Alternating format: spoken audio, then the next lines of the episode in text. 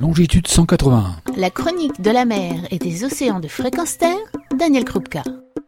Bonjour, nous nous retrouvons pour ce deuxième épisode de la série de podcasts Ici commence l'océan, série éponyme de la campagne Ici commence l'océan, lancée par l'association Longitude 181 à destination de tout public afin d'agir pour un océan riche d'une vie retrouvée.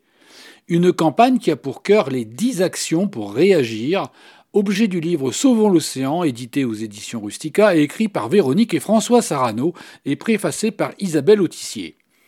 Ici commence l'océan, c'est une proposition de réponse aux menaces qui pèsent sur l'océan. Après avoir parlé de la réconciliation avec l'océan, je fais ici référence au précédent épisode de cette série de chroniques. Examinons comment nous pouvons combattre une des menaces principales qui pèsent sur l'océan. Je veux parler de nos pollutions domestiques. Elles affectent les océans par le lien du cycle de l'eau. Ce cycle de l'eau qui, si on en remonte le fil, nous conduit aux fleuves, rivières, lacs et un cran plus loin, en amont des stations d'épuration, quand elles existent ou sont suffisantes, en amont des stations d'épuration, donc, ce sont nos éviers, douches, WC et autres égouts qui charrient les polluants qui proviennent de nos usages au quotidien. Et c'est ici que vous pouvez agir, chez vous, tout de suite. Faire l'inventaire des pollutions chimiques sournoises que nous générons sans y faire attention, tant elles sont ancrées dans nos modes de consommation. Ça commence tout simplement par les gels douche, les lessives, les produits d'entretien, les cosmétiques, les produits pour la vaisselle, les produits d'hygiène divers et variés que nous propose la grande distribution et les industriels, le tout à base de produits issus de la chimie industrielle, des produits non organiques, pas naturels, qui n'ont rien à faire dans l'océan, mais qui finissent en raison de l'absence de filtres efficaces. Alors que faire? Si vous achetez vos produits, deux principes doivent vous guider. Plus la liste des ingrédients est longue, voire incompréhensible, plus la part des substances toxiques artificielles y est présente. L'examiner, c'est prendre conscience du problème, ne négligez pas cet exercice. Deuxième principe, plus ça mousse et plus c'est nocif pour l'océan.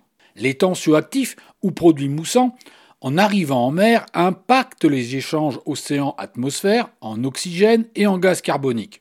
Résultat, cela empoisonne le plancton qui est la base du vivant marin. Alors un peu de bon sens et de courage.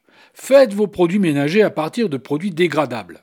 La liste des ingrédients nécessaires est courte. Savon de Marseille, savon noir, cristaux, bicarbonate, percarbonate de soude, vinaigre permettent de nombreuses combinaisons à tester et améliorer selon vos besoins.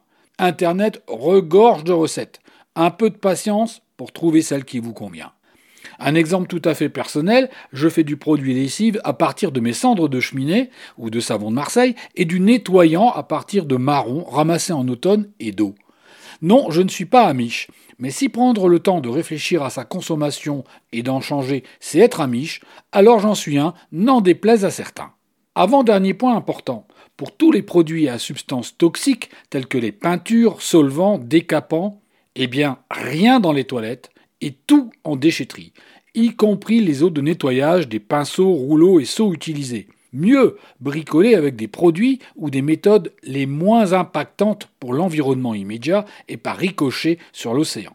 Et enfin, supprimer tous les biocides de vos jardins et de vos intérieurs, c'est-à-dire les insecticides, herbicides, pesticides, qui ont en commun le cide, un signifiant latin du verbe tuer.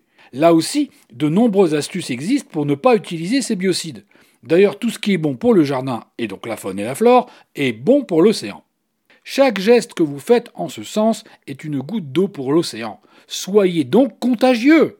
On pourra retrouver des sources d'inspiration dans le livre Sauvons l'océan de Véronique et François Sarano aux éditions Rustica et pour la motivation nécessaire pour pas à pas préserver l'océan. On s'en remettra à la lecture du livre d'entretien de Coralie Schaub avec François Sarano intitulé Réconcilier les hommes avec la vie sauvage aux éditions Actes Sud les deux livres étant en vente sur la boutique de l'association Longitude 181 que l'on trouve à l'adresse www.longitude181.org. De très beaux cadeaux à faire, d'excellentes lectures qui convaincront chacun de la nécessité de se réconcilier avec l'océan. Car c'est ici, dans vos cuisines, salles de bain ou machines à laver, que commence l'océan. Retrouvez et podcastez cette chronique sur notre site fréquence